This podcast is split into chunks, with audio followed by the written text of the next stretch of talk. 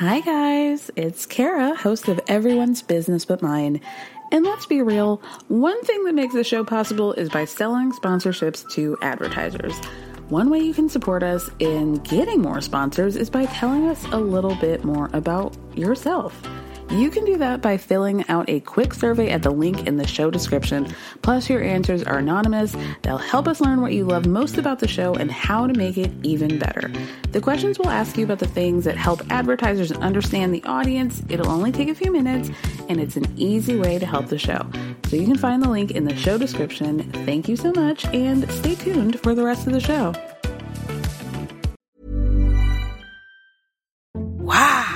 Nice. Yeah. What you're hearing are the sounds of people everywhere putting on Bombas socks, underwear, and t-shirts made from absurdly soft materials that feel like plush clouds. Yeah, that plush. And the best part? For every item you purchase, Bombas donates another to someone facing homelessness. Bombas. Big comfort for everyone. Go to bombas.com slash ACAST and use code ACAST for 20% off your first purchase. That's bombas.com slash ACAST. Code ACAST. Planning for your next trip? Elevate your travel style with Quince. Quince has all the jet setting essentials you'll want for your next getaway, like European linen, premium luggage options, buttery soft Italian leather bags, and so much more. And it's all priced at 50 to 80% less than similar brands. Plus, Quince only works with factories that use safe and ethical manufacturing practices. Pack your bags with high-quality essentials you'll be wearing for vacations to come with Quince. Go to quince.com slash trip for free shipping and 365-day returns. All men require attention, but I think for him, he requires like a little higher level of attention. And he already is, no offense, There's a lot no to deal with with. it. There's no- I, I understand. I understand. it could be draining in a sense for me personally.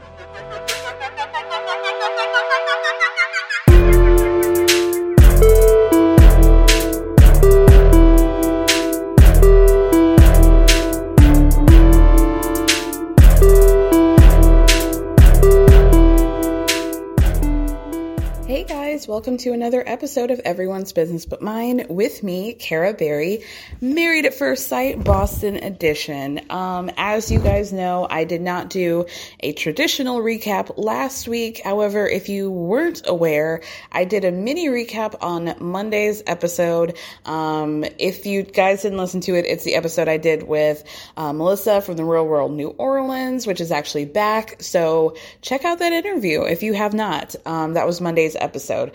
Uh, and the MAFS recap is the first, I would say, uh, 15, 20 minutes of that episode. Um, so check that out and let's talk about this week. Um, the couples returned back from their couples retreat in Boston, and you know, maybe I'm just like kind of spoiled. That's probably not the word by all uh, the disaster of Hurricane Michaela from last season, but I felt like this uh, couples retreat wasn't really all that exciting. Usually they are, like even without Michaela, you know, playing um, uh, Rock'em Sock'em Robot all over that cabin. Usually we get more drama and stuff, but nothing. I don't really remember there being like a super dramatic moment. So anyway, let's move on. Um, so on the ride back, we're starting off with Michael and Jasmina. Jasmina asked Michael if he expected to hear from anybody else during their medium session from last episode. He said that he kind of assumed his mom or maybe grandmother would be coming through, but and he was a little bit surprised that it was his brother. So Jasmina was like, "Oh, but don't you remember that the medium said something about two people?" And Michael's like, yeah, but I think those two people that she was referring to were the two other individuals who were in the car with his brother when he died. So we found out, I don't know if we knew this, but his brother died in a road rage, ac- road, road rage accident.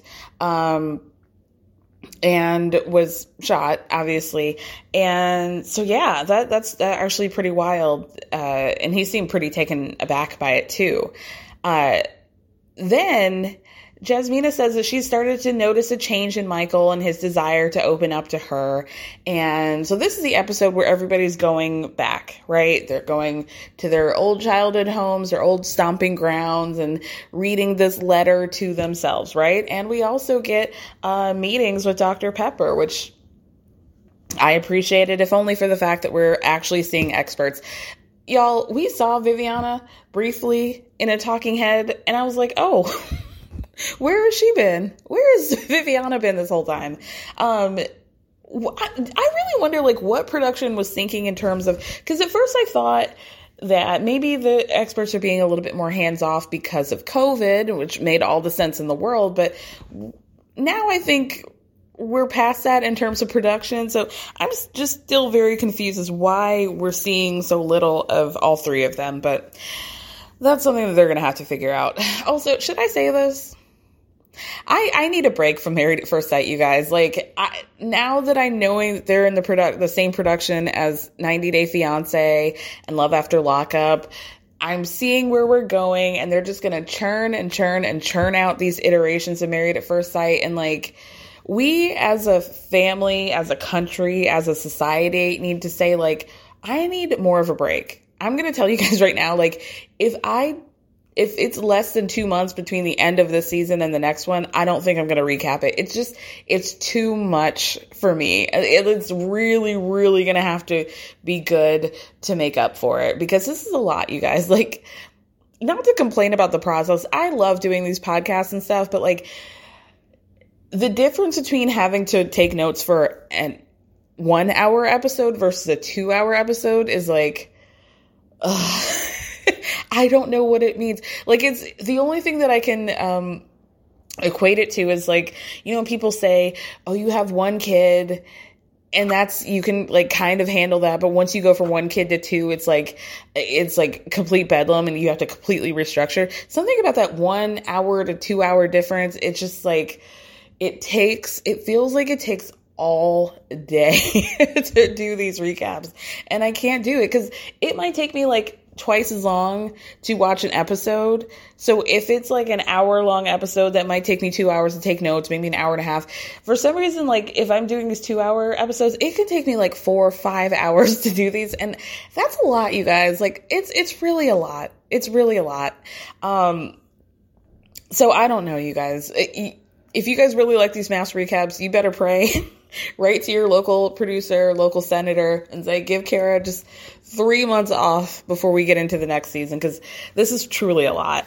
Um, but anyway, we're talking about Michael and Jasmina. Um, so first we go to uh, Jasmina's childhood home. Um, she lived there before her parents got divorced. It has a lot of good and bad memories for her. She has a complicated relationship with her father. And she says, you know, it was kind of a bittersweet moment to show Michael her old house. Um, but she wanted to show him and under have him understand all that she's been through. So they go outside to her old school and she talks about uh, Miss and I want to put respect on her name because Jasmina demanded that we did Miss uh, Pataski. I think was her name. Um, she was a woman who was really there for Jasmina during her time, a teacher who was really there for Jasmina during her time of need. And when she reads this letter to herself, she talks about how after her parents got divorced, she had uh, her first stepmother was really emotionally withholding and would never hug her or show Jasmine any sort of affection. And it really made her feel very lonely. And so Miss Pataski was the one who stepped in and was able to like fulfill her emotionally and that really did wonders. And Michael brings up kind of an aha moment for Jasmina.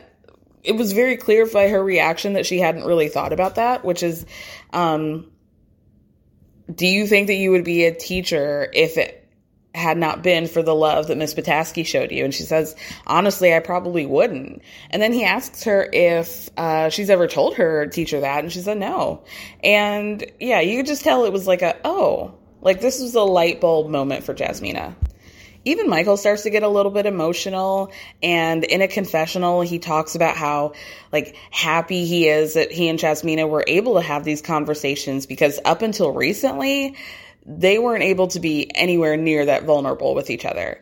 Then they switch places. Michael shows Jasmina one of his homes that he uh, was living in during his childhood year, or his high school years. He said he was living there from 14 to 18. And he takes her to a baseball field. He and his brother used to play, and how they used to talk about how they wanted their mom to come and run laps with them, but it just never happened. He reads his letter to his younger self, and it encourages him to, like, you know, take all the moments you can with your mom. If she asks you to go to church, don't complain about it, just do it. Like, take in all of these moments because, you know, they're going to not be there for very long. And then he says, you know, even though it might seem like your future is going to be sad, don't worry about it because you're actually really thriving. And then he tells Jasmina that they, as a couple, really have a lot to think about before decision day. So it seems to be like they're on, they're like on a, in this bubble, right? The bubble's about to burst, where like everything's good and going good and on paper, and even in real life seems to be going well. Like Jasmina definitely seems to be more calm, more open, more intimate with Michael, and it does like you could tell by the look in her eyes that she really likes him. But I wonder, like, is she genuinely, genuinely not attracted to him? Or is she waiting for him to make the first move? I don't know. I'm very confused about this whole situation. So, Dr. Pepper comes over. They're both happy to report that they have not gotten, in, gotten into an argument in quite some time with each other. Things are pretty much smooth sailing with them. And Jasmina says that she feels a lot more comfortable over the fact that Michael's offering up more of his personal information about himself rather than her having to like constantly ask and interview him to get that information out. Michael says that he's had to learn to not keep such a wall up with people because he's learned that people can't learn who he is that way. And then they shift to kids. And Jasmina wants to have kids. She's on a deadline. She wants to start having them in about a year and a half. Or, yeah, next 18 months. And Dr. Pepper's like, yeah, about that. Um, are you guys doing anything at all to even try to have kids now? And Michael's like, well, we walked right into that, didn't we? so they have to reveal, like I said, they're not even, they're not fucking, no fucking, no sucking, no rubbing, no massaging, no, they're not even holding hands, not even kissing. It's dry. It's very, very dry with regard to their romantic relationship. And Dr. Pepper says there seems to be a connection between you guys. So, like, what's going on? So, Jasmina says she's just not there yet. What she's been saying this whole time, um, she doesn't know if she needs to bite the bullet or and just kiss him or to see like if there's a feeling, but she's not even feeling motivated to test it out, basically. Um, Michael says in a confessional, basically his hands are tied. I can't force her, obviously, to do anything. All I can do is just keep showing up for Jasmina, and the rest of that is up to her. Absolutely, he should not be forcing anything.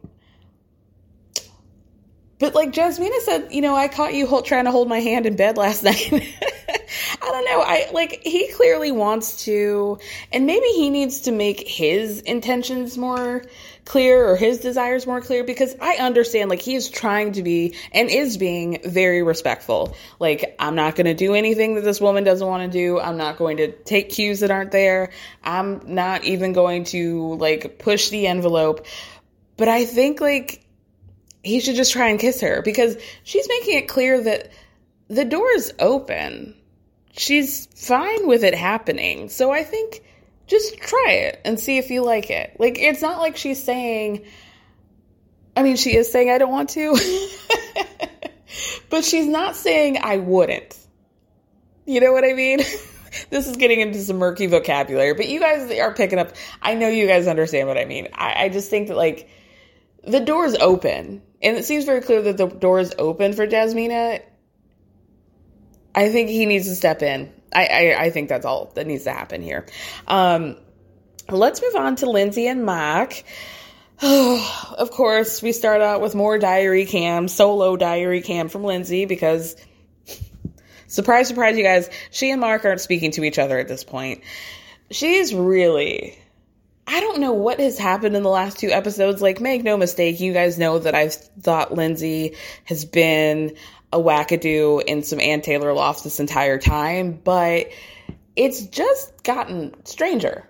And I'm really not sure why that is. So, Lindsay's really trying hard. She wants us to feel sorry for her and says that the night before, Mark told her in five different ways how much she was too much for him. So we see apartment camera footage of Mark doing exactly that and saying that he doesn't like the fact that, you know, she pokes him and prods him and gives him wet willies and tries to lick him and that she's just a little too hyper and that he doesn't like it. So this woman has the nerve to turn this into a woman's empowerment thing and talks about how, you know, if Mark doesn't want to be with her, then he needs to find somebody who's less of a woman because she's not going to be dimming herself down for any man, okay?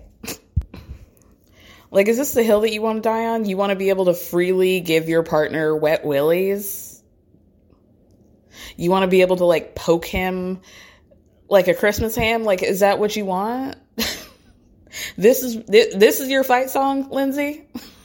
okay. When Dr. Pepper comes over, she asks if there's anything she can help with, and Mark says that his struggle has been the same struggle that he's had for weeks. Which is that with he and Lindsay, they have good times and then they'll have these really frustrating conversations. He doesn't know which way is up with them. And it's hard for him to be overly affectionate because when they have the bad times and these arguments, it's draining. Then he brings up how in Vermont he called Lindsay hyper and she didn't like that and how it seemed to trigger something within her. But he never would have known something like that would have been triggering. So on the one hand, he feels bad, but on the other hand, he's a little bit frustrated. So Dr. Pepper fairly is like, well, you know, calling somebody hyper is not a compliment. So, like, what did you mean by that? So Mark goes on to tell her that, you know, sometimes they'll be laying down and Lindsay will want to wrestle and he knows that she's trying to be playful, but then she starts biting and licking and hitting, and it's just too much for him. And Lindsay's like, you know what? He's never once told me to stop, not in a real way. Like, it always just felt very playful and he'll laugh and he'll be like, no, no, no. And it's like, we're just joking. so then they have to cut to a clip of her trying to get him in a suplex or whatever WWE position she was aiming for, and him being like, oh, stop, no. But she was tickling him. That was the uncomfortable laugh of somebody who's being touched and being like, ah, like, please stop. Like, ladies, y'all hear me. this was not a, consent i'm having fun laughter this is um, my body's making me laugh because you, are tickling me this is a, a response an, an unwilling and undesired response to you physically assaulting me at this point. Like, girl, girl. It's giving me too at this point. Like, and I don't like it. The Dr. Pepper's response is that, you know, it sounds like you guys are lacking in basic knowledge about each other. And Lindsay goes on this rant about how Mark always wants to justify his behavior. So she feels like if he doesn't want to try, then she doesn't either because she's not going to let him hurt her anymore, okay? so then Dr. Pepper asks Lindsay, Have you ever asked Mark if he cares about you or whether or not he doesn't care? And she's like, Well, you know what? I don't really want to hear the answer to that because I'm not sure if Mark is the right guy for me. So, what are we doing here then? What, what, are, what are we doing? So at that point, Dr. Pepper tells Lindsay, well, okay, you don't think he's a man for you, but just ask him anyway. Just ask him if he if he wants to hurt you or if he doesn't care about you. And Mark is like, "No, I do care. I never want to do anything to deliberately hurt you, even though I think you feel like I do." then Lindsay um, talks about how in his vows, Mark said that he would always choose her first, but she doesn't feel like he ever really does that. And how the other day she asked him to pay attention, but he like couldn't put his phone down for even 10 seconds before he got right back on social media.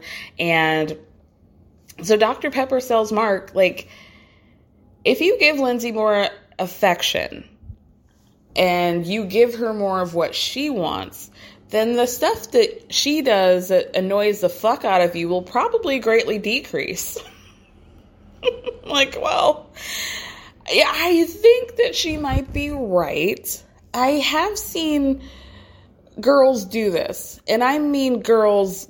I mean girls for real. I'm talking about like the girls in my youth group back in middle school would do this, where I mean, clearly there's no um, physical situations happening, so people are very frustrated. And uh, how how many wrestling, um, fake wrestling moves I saw these girls get into with the guys they had crushes on because there was no way to like express physically how much you like this person. So they'd be wrestling, uh, she'd be on his back, they'd be running with her on his back, just like the whole thing. So I do understand how, like, she's probably very sexually and physically frustrated, and so she's getting it out with these little jabs and pokes and prodding. And while I'm Team Mark all the way, like, don't touch me like that. And if you do, like, don't touch me at all. the door is closing very quickly with the wet willy. Like, you give me a wet willy one time, I've blocked your number before you've even left the room. Like, it, it's quiet. We're done. We're done. Okay. Um, so, but I, on the other hand, I do understand, like, even though Lindsay's being super fucking annoying and I would never want to be in Mark's shoes, I do understand why she's doing that. And that's all the credit I can give Lindsay at this point. Dr. Pepper does thankfully ask Lindsay to release the pressure off of the situation, like calm the fuck down, girl.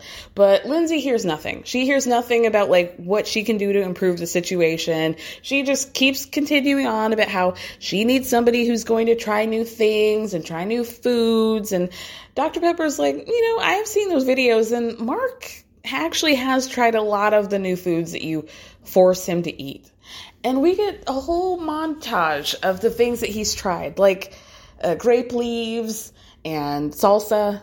Um, you know, I am going to move past my confusion over you getting to whatever age mark is and having never tried salsa before. Like, that's truly wild to me. But you know what? We'll move past it.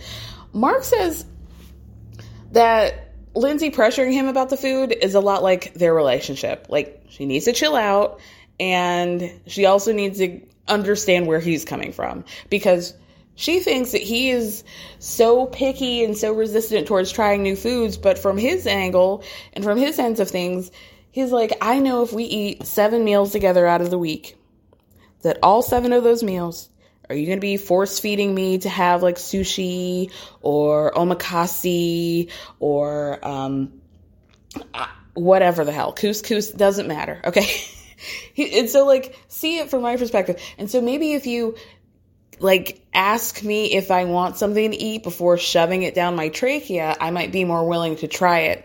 And just like our relationship, if you stop giving me jabs with your coffin nail into my rib cage, maybe I'll be a little bit nicer and not so on edge because I'm not constantly terrified of the threat of you uh, searing me with your index finger.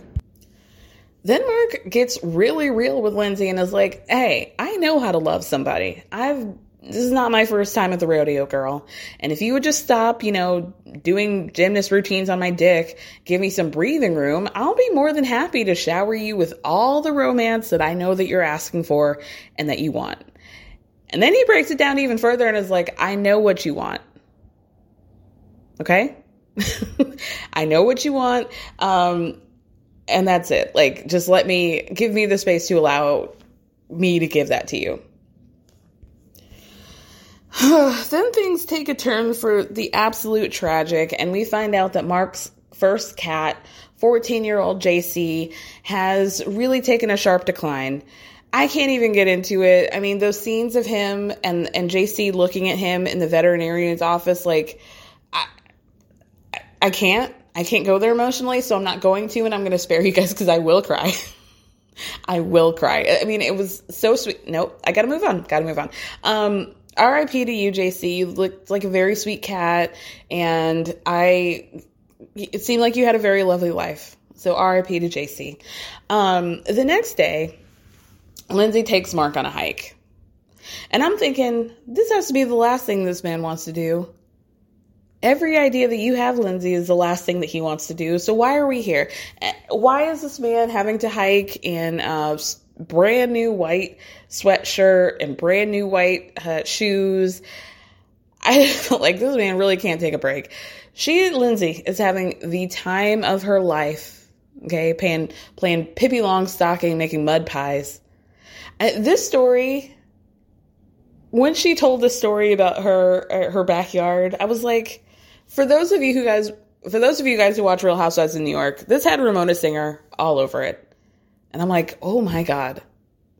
Lindsay is the Ramona Singer Married at First Sight. So this random woods somewhere in Massachusetts that uh, Lindsay has taken Mark is supposed to represent her backyard that she grew up in as a child. So apparently the backyard had like a lot of forests and so she would make, you know, a little um, hideaway spaces out of the plants and bushes and just have a, a great time with the fairies or mushrooms or whatever the hell she was doing. Lindsay's feeling great, and again, no accountability because in a confessional, she's talking about how, you know, I'm having to drive the bus away to um, from one to another of Mark's storms, and you know, I hope the conversation that we had with Dr. Pepper was successful. In that Mark will finally listen to the fact that I need to be put first.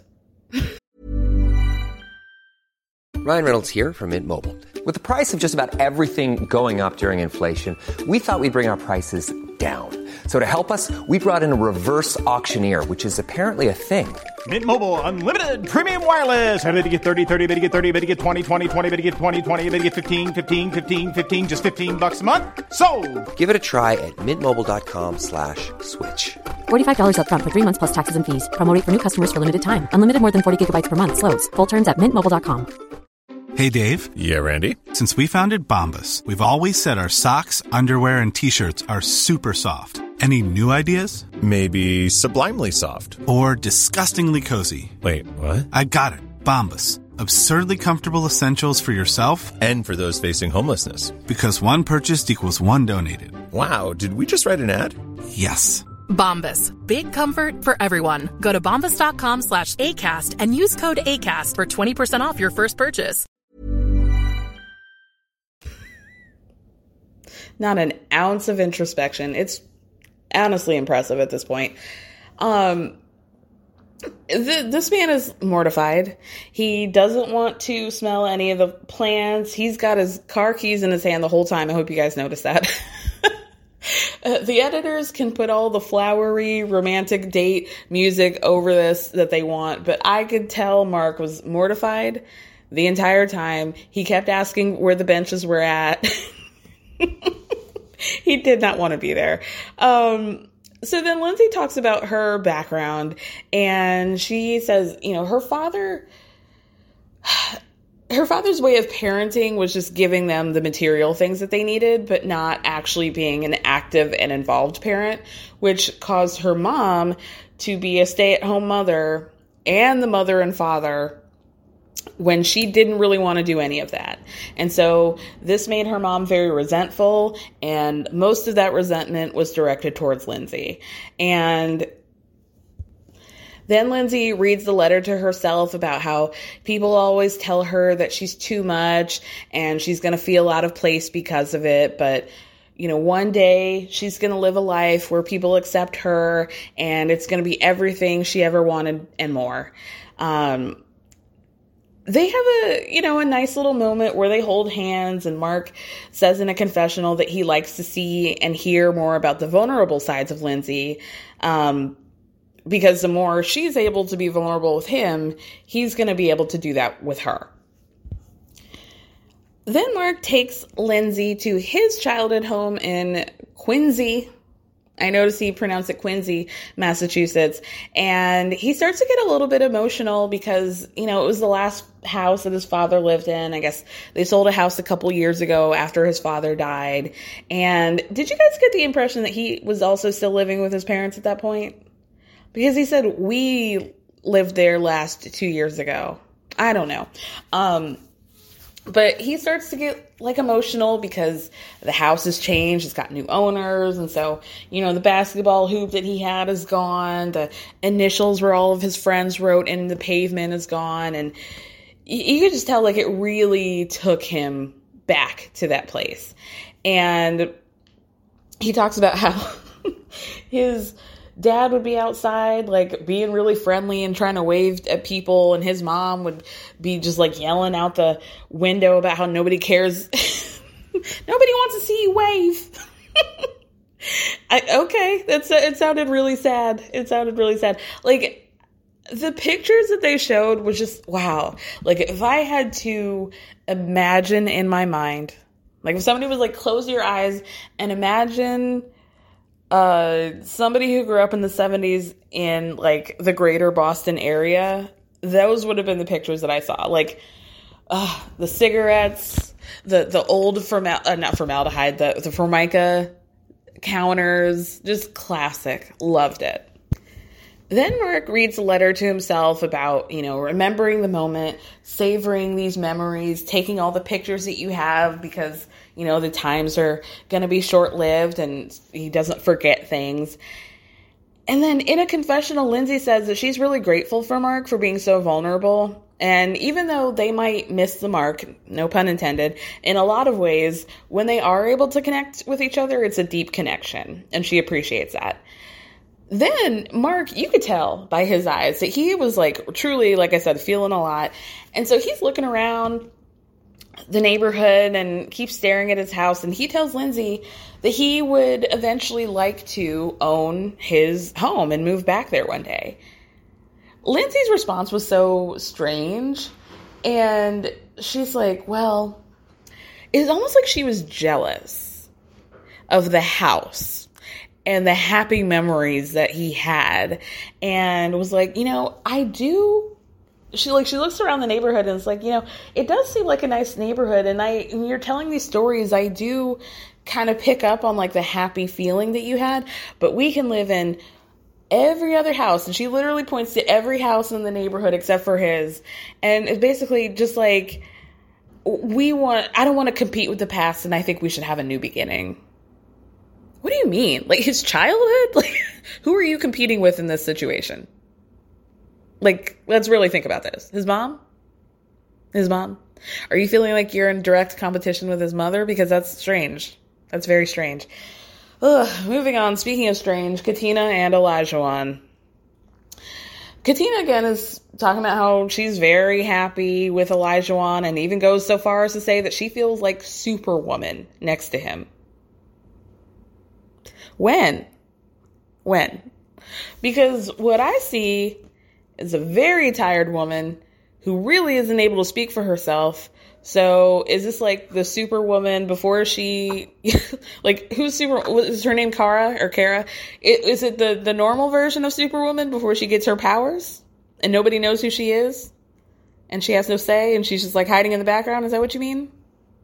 I think that might be a little bit more accurate than the one, the version with her uh, costume on. Anyway, um, Olajuwon says in a confessional that he was worried about the timeline for their future because last week he threw in this grenade about how, you know, Katina wants to have kids in a couple years, but she's not going to be graduating so for another couple years. So basically that her graduation is going to time uh, uh, her graduation timeline is going to line up with her starting to have children and how concerned he is about that.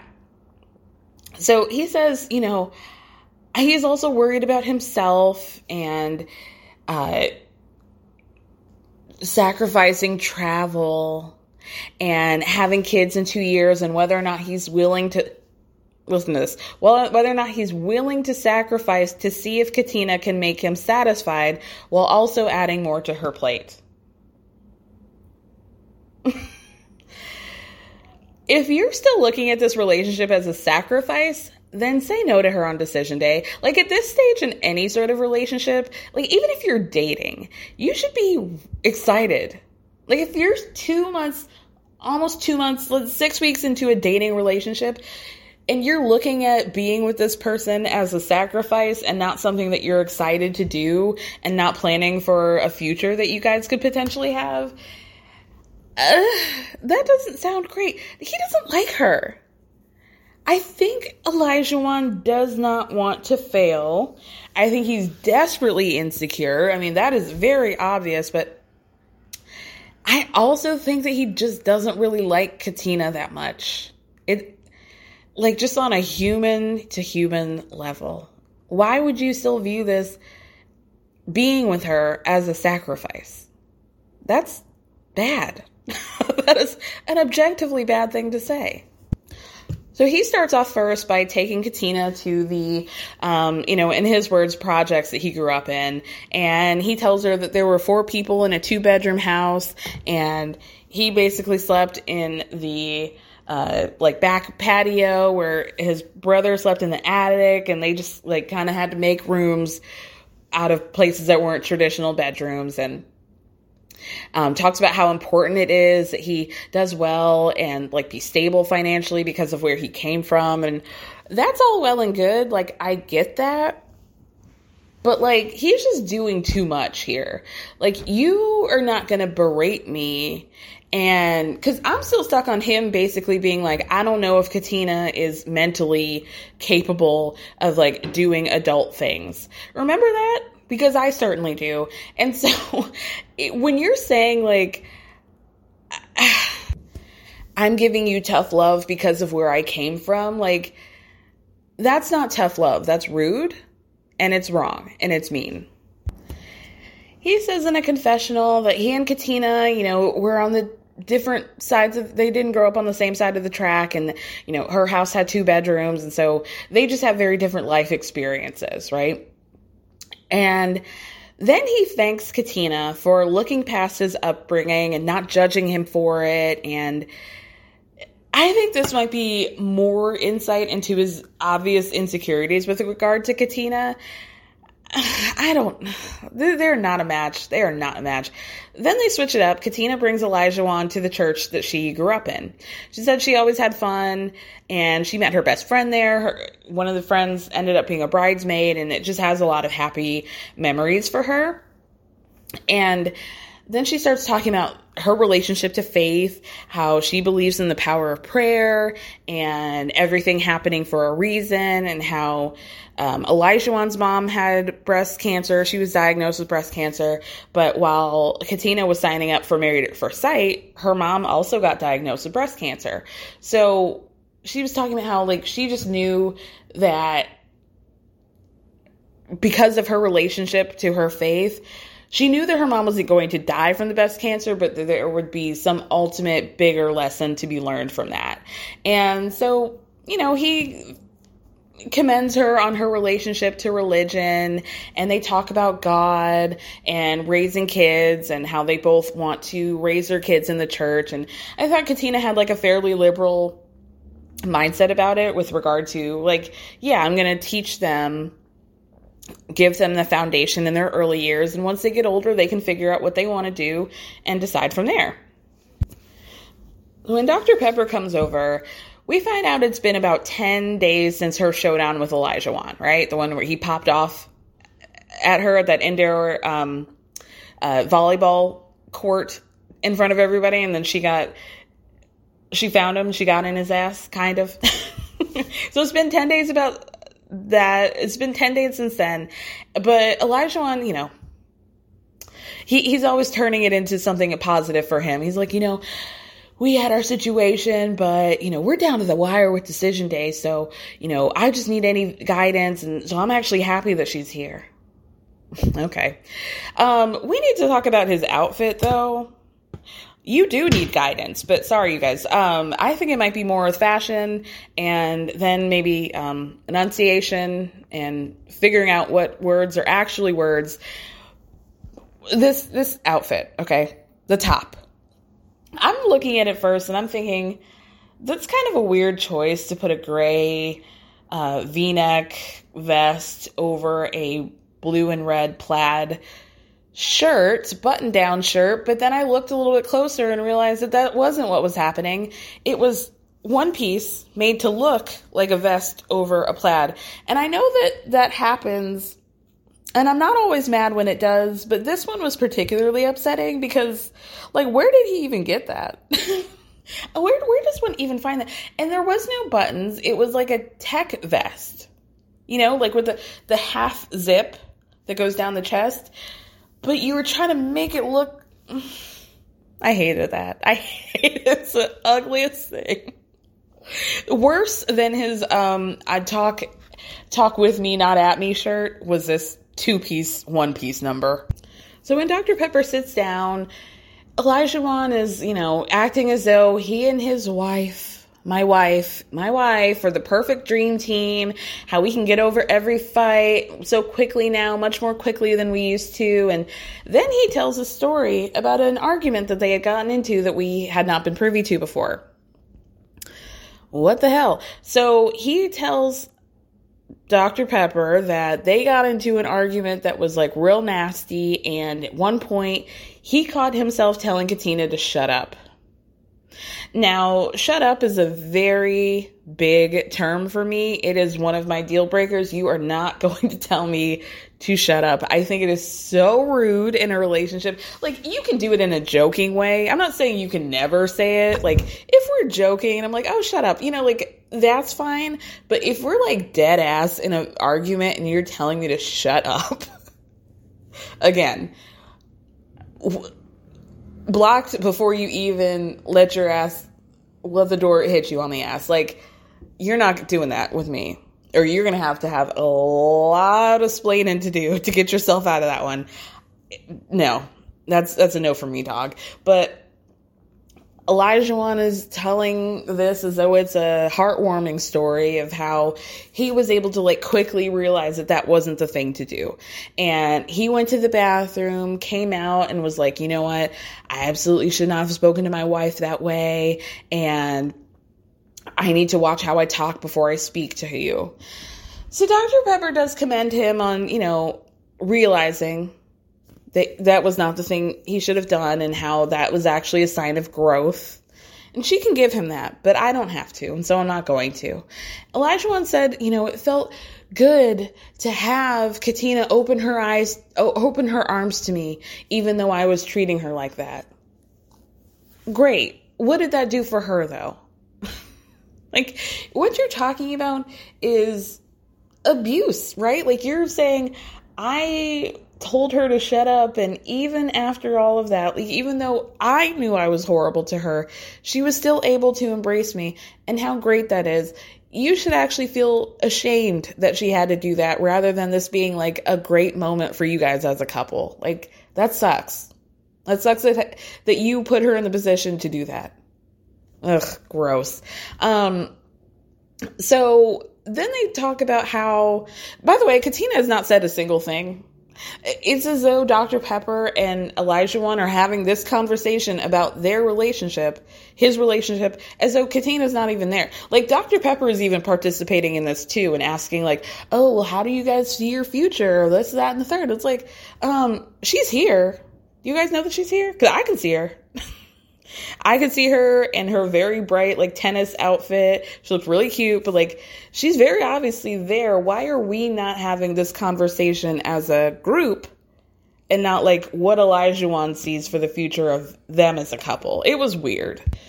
So Olajuwon says that what they need as a couple at that point is just to dig deeper, have some deeper conversations, know what they want for their future, yada yada yada. So he goes on to say that they talked about having kids on the same timeline. This is a conversation they had like moment one at their reception.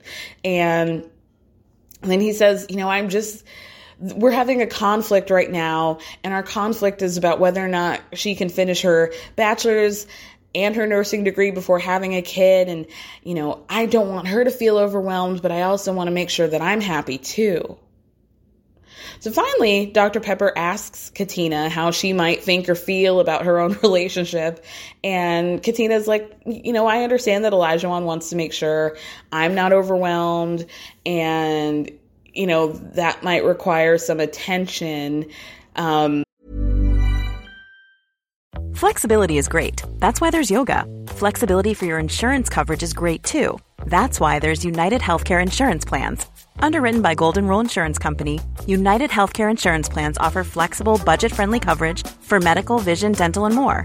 One of these plans may be right for you if you're, say, between jobs, coming off your parents' plan, turning a side hustle into a full hustle, or even missed open enrollment. Want more flexibility? Find out more about United Healthcare Insurance Plans at uhone.com. Imagine the softest sheets you've ever felt. Now imagine them getting even softer over time. That's what you'll feel with Boll and Branch's organic cotton sheets. In a recent customer survey, 96% replied that Bowl and Branch sheets get softer with every wash. Start getting your best night's sleep in these sheets that get softer and softer for years to come. Try their sheets with a 30-night guarantee. Plus, get 15% off your first order at bollandbranch.com. Code BUTTERY. Exclusions apply. See site for details. But I also think that Olajuwon requires a little bit more attention than the average person and that it can be draining for me. And I feel like nobody wanted to ask Katina how you might feel about that. Do you want to expand on why you feel so drained? We can see it in your face, girl. Like, no shade, but you got Birkins under those bags, and it's gotta be mostly due to having to drag this man with a receding hairline and make it seem like he's a fully formed, nice human being, even though he's not. He's a dementor from outer space. Okay? So, I, why did they not ask her? Then Elijah Olajuwon, the next thing we see is Elijah Olajuwon crying in a confessional, wiping his tears about how they need to figure out this stuff and how actually if he were Katina and he were in her position about like, you know, two years out of graduating, and realistically, he would do his own thing. He's like, I'm not going to tell her that, but like, I would just like hit the ground running and keep grinding and keep do, doing uh, and like not focusing on this relationship. So the producer straight up asks Olajuwon, "Do you think that Katina should say no on decision day, like for herself?" And he's like, "Yeah, I do." And if you really care about somebody, you want what's best for them, and that's what I think is best for her. But then you just said that you're not going to tell her that, which is even worse. like, I would rather you not have any idea of what's best for me, but then know it and actively keep that information because it might help you in the future. But it's not going to help you as a thing. Sorry, guys, New York is happening outside. But he, um, he's not doing he's doing both of them a, a disservice. Like i think and this might be the first time i'm going to say this that he's actually right and that like even if no i i don't actually. I, I think i agree with Olajuwon that she should continue her uh, career. Um I think that she should do anything to get away from Olajuwon, but she does have the great excuse of having uh, a degree that she wants to complete. So I think you use that excuse and run with it. If Katina were in a relationship with, you know, any other guy, Michael, Steve, whatever, um, I don't know if I would feel the same way because I think she might be matched with somebody who was willing to have more of a partnership. Like when he's saying that he's concerned about Katina's ability to like be a mother and uh, start her career, he's worrying about how this is going to affect him. Like he's worried about how he's going to have a uh, stay-at-home mother who also is in a career because he can't afford to take care of both of them, which is fine. But like, let's be real here. Um, be a new mother, be in her career, and also do all the other things that you're expecting her to do as a wife. This, his concern, I think, is more about like, how am I going to have to pick up the slack? It's not even going to be slack. You know, how am I going to have to step up to the plate more when she's got all these other things going on and she's going to have an actual excuse and I'm not going to be able to get out of it. I'm not going to be able to berate her into feeling like she's not doing enough because she actually will be at that point. And, and she is now. But like now, then he's really not going to have an excuse. All right, let's end with Steve and Noi, a couple I really honestly would have forgotten about had I not scrolled down and seen my notes. Why am I having such trouble being interested in them? Because they do have like kind of interesting storylines but I'm just constantly forgetting about them. So let's talk about it. Um, Steve and his diamond earrings and his chain take Noi to his place, that home that he always grew up in. Um, his parents are not together, I'm assuming, right? Because we only saw his mom, and uh, yeah, I don't think they're together. So he talks about his teenage life as a hot boy who would sneak out of the house and how they would put the car in neutral so her parents wouldn't hear him starting the car even though she was like yeah we heard you every time. Like don't get it twisted sir. Um, how their basement was like the the party spot and all the wild things that happened. Now i did notice in the backyard that there was a sign that said assistant principal. So do you think that she was his principal when he was in high school having all those parties? That would have sucked. That really would have sucked. Uh, you know, shout out to the magic of, of people's basement you can hang out in in high school. I'm not going to get more into the details on that because, again, my mom listens to this podcast, but you know what? I'm a grown ass woman at this point, okay? So. whatever happened to me, the, the, the statute of limitations of what happened um, in Redacted's basement. We don't have to get into it. Okay, let's move on. Um, I was living my life as a teenage hot boy too, just like, just like Steve. I'm actually joking. No cap at all. Like I was a pretty good kid. Okay, mother, you you had nothing to be worried about.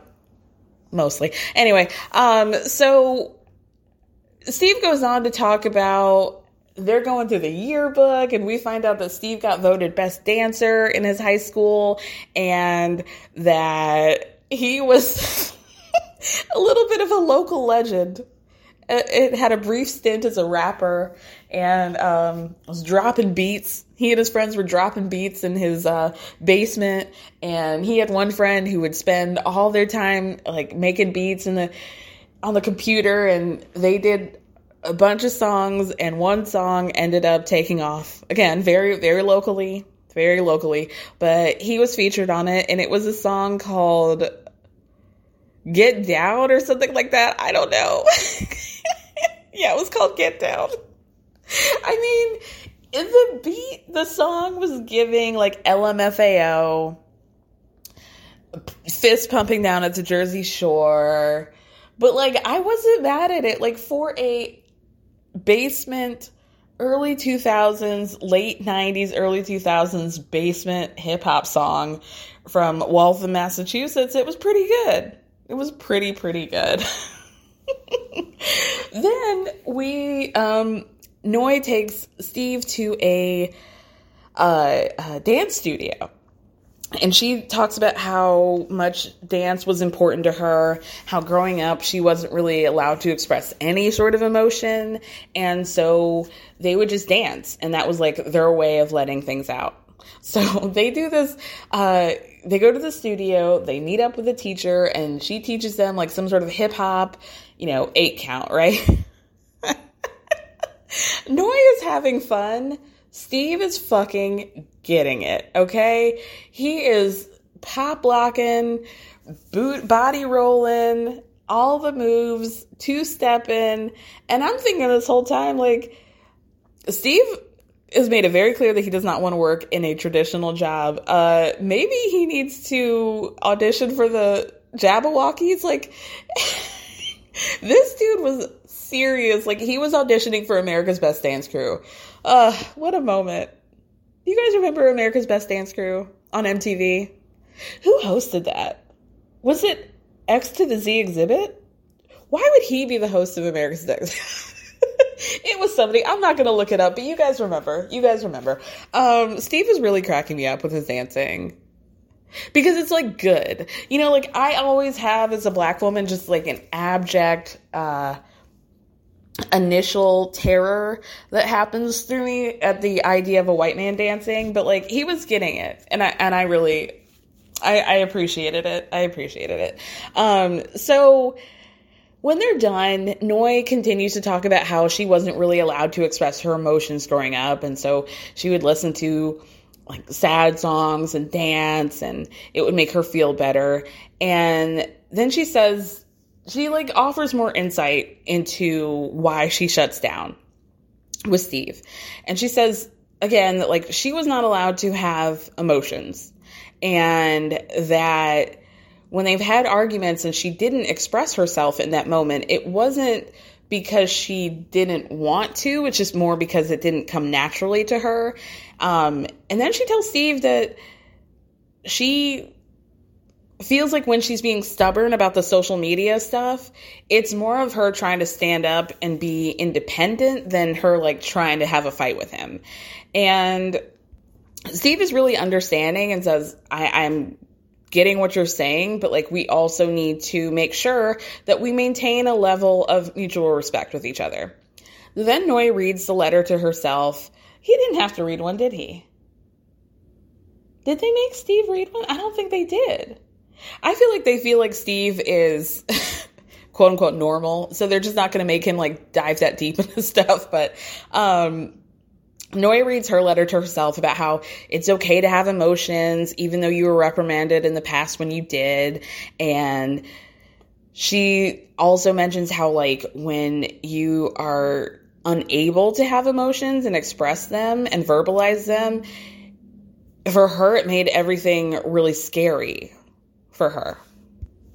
And then she starts to talk about feeling like a burden and how her parents worked really hard. Her mom worked at like a chicken shack where I guess they would slaughter the chickens and she would come home and have blood on her cheeks and how Noi would just feel so much guilt about like, damn, would my parents really have to, like I hate that my parents have to do this. I hate that my parents have to work so hard.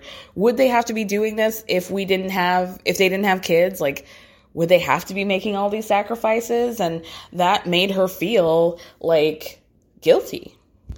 In a confessional, Steve says that he has a lot more of an understanding about why Noi craves so much security. Um, and then Dr. Pepper comes to have their meeting, right? She asks how they're feeling, if they've made any progress, and Noi says that in the past she hadn't felt safe enough to have deep conversations with Steve because she was scared uh, but how Steve interpreted her walking away as not trusting him.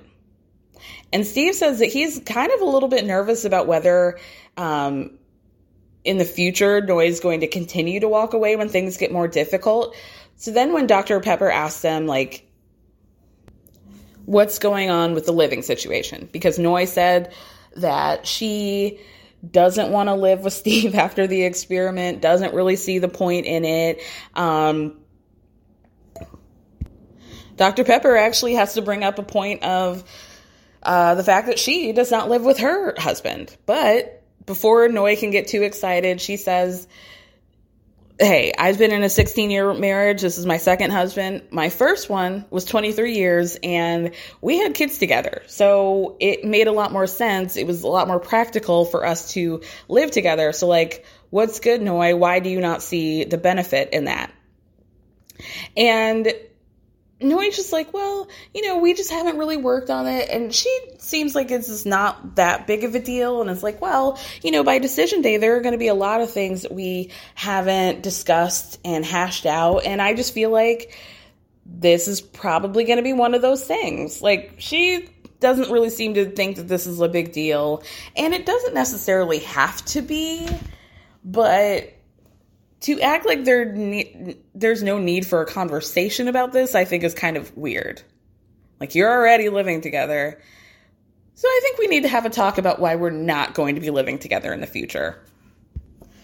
Noi does say, you know, I really want Steve in my life every day, and, you know, I want him incorporated in there somehow. We just haven't discussed how that's going to happen. okay, girl. Well, good luck with you on that. And good luck to us all. We're winding down just a few more weeks until decision day, a few more episodes before the season is over. I can't imagine any of you listening to this or watching the show has hope with any couple saying yes on decision day. Um, mm, Mm-mm-mm. Look like the preview. Jasmine is still struggling with Michael and um, not wanting to touch him. So I don't know, y'all. I don't know. Let me know what you guys think. Thank you guys again so much for listening. Thank me for speaking